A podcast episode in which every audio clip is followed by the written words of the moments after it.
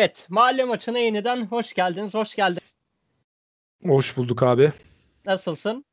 Vallahi iyiyim, her şey yolunda. Sağ ol, teşekkür ederim. Sen nasılsın? İyiyim ben de. 100 milyon e, dinlenmeye ulaştık biliyorsun.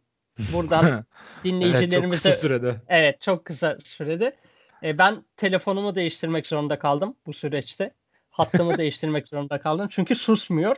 E, çok e, sevilen bir programımız. Çok da küfür yiyen bir programımız. İkisi Harika. hem sevgi hem nefret varsa bir yerde o iş iyi gidiyordur diye Kesinlikle. derler. Kim dedi bilmiyorum bunu da. Va, e, dinleyicilerimize bir şey söylemek istiyor musun? Yoksa direkt başlayalım mı? Kendilerine iyi baksınlar, her daim mutlu olmaya çalışsınlar. Evet. Mesafeyi koruyarak buradan sosyal mesajını da ver Evet. lütfen. Evet, Mesafeyi koruyalım. yani maskemizi mesafe, takalım. maske ve izolasyona dikkat ederek. Yani bu mesafeyi koruma mesela şey e, yapılabilir. Bazı maçlardaki stoperler örnek verilebilir biliyorsun. Evet, evet. Adam tutma Serdar Ortaç'ın mesafe şarkısını O armağan. da o da olabilir. Ee, o ikisini hatta klip yapabilirsiniz yani adam tutma konusunda bazı stoperleri. Ee, bugün sıcağı sıcağına Beşiktaş maçıyla başlıyoruz. Aynen. Beşiktaş Erzurumspor maçını konuşacağız. Ben sözü sana bırakıyorum önce. Ya, öncelikli olarak ben e, Beşiktaş rakibine göre oynadığı her oyun aslında çok zevkli ve keyifli olur genelde. Çünkü yani benzetmek gerekirse basketbolu takip eden arkadaşlardan bir benzetme yapacağım. 2002-2004 hücum Lakers'ı gibi e, futbol oynar. Futbol kültürü buna yönüktür Beşiktaş'ın. Yani hücumu her daim e, özellikle son 20 yılda çok iyi bir yapan takımdır. Dönem dönem Mustafa Denizli'nin takımları biraz kısırdı e, ileri anlamda ama sonra Yıldırım Demirören işte o Gutili Quaresma'ları alarak o kısır hücum kadrosunu toparlayıp düzeltmişti. Yani bunu neden anlatıyorum? Ee, yani böyle Beşiktaş'ın e, kapandığı ya da kısır ya da temposuz ya da e, düşük geçtiği maçlar nadirdir. E, bunlardan biri de Erzurumspor'dur. Yani Erzurum'la oynandığı son 6 yılda bakıldığı zaman ilk 2014'te sanırım hatırladığım kadarıyla e, yanlış hatırlamıyorsam lige çıkmıştı. Orada da çok kısır bir oyun oynanmıştı. Çünkü e, Erzurum'un yani herhalde Erzurum'un oyun yapısı Beşiktaş'a e, uygun bir oyun yapısı değil yani. Durağan ve e, çok sıkıcı ve temposuz bir maç oluyor. Zaman zaman Gençler Birliği Beşiktaş maçı da böyle olabiliyor. Ama onun haricinde Beşiktaş'ın ya rakipleriyle yapmış olduğu bütün maçlar çok keyifli, zevkli, tempolu ve futbol anlamında hemen hemen her şey oluyor. E, takdir etmek lazım. Yıllardan gele, gelen bir şey ve özellikle Beşiktaş'ın Avrupa maçları inanılmaz lezzetli oluyor. Şampiyonlar Ligi olsun, UEFA Lyon olsun falan vesaire. E, ben burada ilk yarıda maçı böyle görünce dedim ki ya ikinci yarı hani maçı alıp kopartacak Beşiktaş ya da dedim böyle berabere bitecek. %50 %50 verdim. Ama ikinci yarı Sergen Hoca'yı burada bir kez daha tebrik etmek lazım. E, çok yönlü bir hoca olduğu gibi yani çok fazla iyi artı özellikle özelliğini sayabiliriz. Bir tanesi de e, her zaman olsun rakibini geride de olsa ileri, ileriye de olsa 2-0 3-0 da önde kapatsa geride de kapatsa rakibini ilk yarıda çok iyi analiz edip ikinci yarı e, maça çıkmadan e, analiz ettiği tarttığı şekilde oyuncularına yön verip ona göre değişiklikler yapıp müdahale edip sonuç ede, elde edebilmeyi başaran bir hoca Sergen Hoca. Alanya maçında geçen hafta kaybetse de çok güzel bir reaksiyonla geri dönüş sağlamıştı. Ondan önceki haftalarda da öyle maçı koparıp aldı gitti. Kendi içeride oynadığı maç. Aynı şekilde bu haftada da aynı durum söz konusu oldu. Gerçekten tebrik ediyorum Sergen Hoca'yı. Ee, gerçekten hani yedek kulübesinde devre bitmeye yakın iyi tartıyor, iyi analiz ediyor. Ee, ona göre iyi motive ediyor. Ona göre oyuncularını ikna edip ona göre değişiklikler yapıp sonuç elde edebiliyor. Bu çok üst düzey bir özellik. Ee, gerçekten o e, her hocada bulunmayan bir durum. Ee, oyunun kilidini açan oyuncu bireysel anlamda kesinlikle Visent Abubakar. Yani takdir edilmesi gereken bir performans gerçekten. Ağırlığını oyuna koyduğu anda hücumda Beşiktaş e, gerçekten daha etkili ve daha istekli olmaya başladı. Zaten ağırlığını ortaya koyduktan sonra da sonuca gitmeyi bildi. Necip'in penaltısıyla bu iş başlasa da sonrasında yapmış olduğu o Mensah müthiş servis. Orada Enkudu'nun attığı ikinci gol harikaydı gene. Akıcı oyunda, açık oyundaki Erzurum'da şöyle bir şey var. Tamam Beşiktaş e, oyununu değiştirdi Erzurum'a karşı ama Erzurum'da ikinci yarı sonuç elde etmek istedi ve o, o oturmuş dizilişi hani a- büyük tak Anadolu takımlarının büyük takımlara yapmış olduğu dizilişin formatını bozup e, serbest bir şekilde e, savunma de- defansın setini bozup e, Beşiktaş'a hücum yapmaya çalıştı ve arkada, önde, ortada özellikle ortada çok büyük açıklar vermeye başladı. Mensah da açık alanda aşırı etkili bir oyuncu olunca ki zaten Beşiktaş bir hücum yapıyorsa ve Mensah da buna dahilse e, Beşiktaş inanılmaz akıcı bir futbol, hücum futbolu oynuyor. E, Mensah'ın ileri olağanüstü aktifleşmesi sonucu akın akın bir Beşiktaş izledik. E, dördüncü golden sonra Sergen Hoca'nın eliyle böyle bir stop hani tempoyu düşürün gibi bir hareketini gördüm. Burada iki önemli şey var. Eğer ki yani hafta içi maçımız var bu kadar tempo yapmanıza gerek yok maçı aldık gençler diyorsa okey hiçbir sıkıntı yok ama dörtten sonra ya atmayalım skoru koruyalım diyorsa burada bir sıkıntı var demektir. Maç sonu hocanın açıklamaları dinlemedim ama bununla alakalı inşallah bir açıklama yapmıştır ya da yapmamıştır bilemiyorum. Ee, genel olarak durum bu. Erzurum özelinde e, konuşulacak pek fazla bir şey yok. Hoca yeni geldi. E, oyununu ikna etmeye çalışıyor. Ben e, ligimize göre yeterli bulmuyorum Hüseyin Çimşir'i. Çünkü geçen sene elinde olan kadroyla bulunduğu pozisyonu çok iyi değerlendiremedi. Hatta hiç iyi değerlendiremedi. Büyük bir kayıp. E, geldiğinden beri Erzurum'a da e, ikinci haftası oldu ve e, oyun anlamında bir varlık gösteremiyor. Bireysel olarak oyuncuların da çok iyi çalışıldığını söz yani gör, görülmüyor. Kenardan giren oyuncu yani göbeği de vardı, e, kalçası da vardı, basenleri de vardı. Raşat Muhammed. Yani gerçekten fizik durumu çok çok kötüydü. Diğer oyuncuların da fizik anlamda çok yeterli olduğunu düşünmüyorum. Hani Erzurum tamam ikinci yarı hoca onları çıkarttı eyvallah ama fizik olarak da dakika 70'ten sonra oyundan bayağı düştüler. Hani Beşiktaş kaleye gitmek istemese de bile bir şekilde pozisyon üretebiliyordu. E, Larin'i alarak vesaire vesaire. Hani çok da niyeti olmasa rahat rahat gene pozisyonlar buldular. Ee, müthiş hücumda da hücum yani işin savunma kısmını oturtmuşlar bunu. ilk yarıda anladık ama hücum konusunda müthiş koordinasyon eksiklikleri var. Ee, hücum planlarında da ciddi eksiklikler var. Ee, genel olarak iki takımı da bu şekilde değerlendirebilirim. Ee, söz hakkı bendeyken son olarak bireysel performanslardan bahsedeceğim. Bence bugünkü maçın yıldızı Abu Bakar'dı. Ee, sezonun en iyi golünü Vida atmış olabilir. Bir stoper olmasına rağmen müthiş bir yani arka ayakla kaleye bırakması olağanüstüydü. Ee, ikinci olarak da Atiba. Atiba e, böyle oynuyorsa bunun en büyük temeldeki sebebi Josep de Souza. Çünkü savunma yükünü tamamen ona bırakıp tamamen hücumu organize etmekle uğraşıyor. Atiba'nın çok kafası rahat oluyor Joseph olduğu zaman. Mensah da Atiba'nın bu oyununu e, akışkanlığını sağlayan kişi.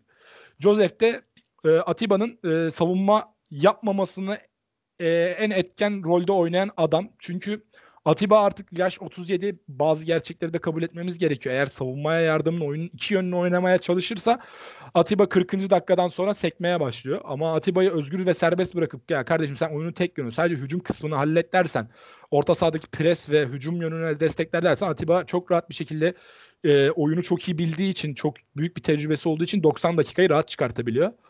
Ee, bunu aynı zamanda Dorukan'la da yapması lazım ama e, herhalde Atiba Dorukan'la o yeterliliği göremediği için savunmaya da yardım etme durumunda kalıyor. O anlamda da çok önemli. Joseph'in burada varlığı da çok önemli. Sezon başından beri konuşuyoruz. Yani Joseph olduğu zaman geri dörtlü inanılmaz rahat futbolu, ileri ileri altılı çok rahat futbol oynuyor. Ne de olsa sigorta Joseph var deniyor. İleri dörtlü de çok özgüvenli futbol oynuyor. Rıdvan'a bir parantez daha açmak istiyorum. Yani zaman zaman basit hatalar da yapsa da e, böyle çok ciddi kayda değer hatalar değil tabii ki de. Ama inanılmaz futbol oynuyor. Ve yani böyle çizgiden değil de ortada aldığı topları kullanması yani Galatasaray'daki Ömer Bayram'dan kat kat daha iyi. Müthiş bir oyun kuruculuk yapıyor. Yani orada Atiba Hutchinson oyun aklıyken bir bakıma baktığın zaman Mensa oyun aklıyken hatta Abu Bakar'ı çok kıstırdıkları zaman geriden oyun kuran Abu Bakar da var ama burada Rıdvan da bu isimlere çok ciddi katkılar veriyor. Ben aynı oyun kuruculuğunu Reşat Gezal'dan da görüyorum. Ama Enkudu paraşüt tipi çizgi oyuncusu ki zaten bu kadar oyun kurucu varken de Enkudu gibi profilde bir adam olmazsa olmaz zaten. Genel olarak değerlendirmelerim bu kadar. En beğendiğim oyuncu Abu Bakar, ikinci beğendiğim, en beğendiğim oyuncu Atiba Hutchinson, Joseph Rıdvan. Yani birinci Abu Bakar derim ama 2'yi 3'ü tartışırım. Ee, Erzurum'da ise bireysel anlamda ön plana çıkan bir oyuncu göremedim maalesef. Ömer Şişmanoğlu bir biraz biraz etkili olmaya çalıştı. Ama genel anlamda özellikle oyunun hücum yönünde ciddi sıkıntıları var. Koordinasyon eksikleri var. Diyeceklerim bu kadar.